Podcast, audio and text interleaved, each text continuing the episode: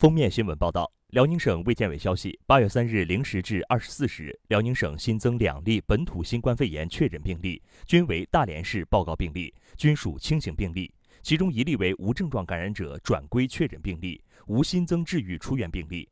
截至八月三日二十四时，全省累计报告确诊病例二百五十五例，含境外输入三十四例，治愈出院一百六十例，死亡两例，在院治疗九十三例。目前尚有二十九例无症状感染者在定点医院隔离治疗。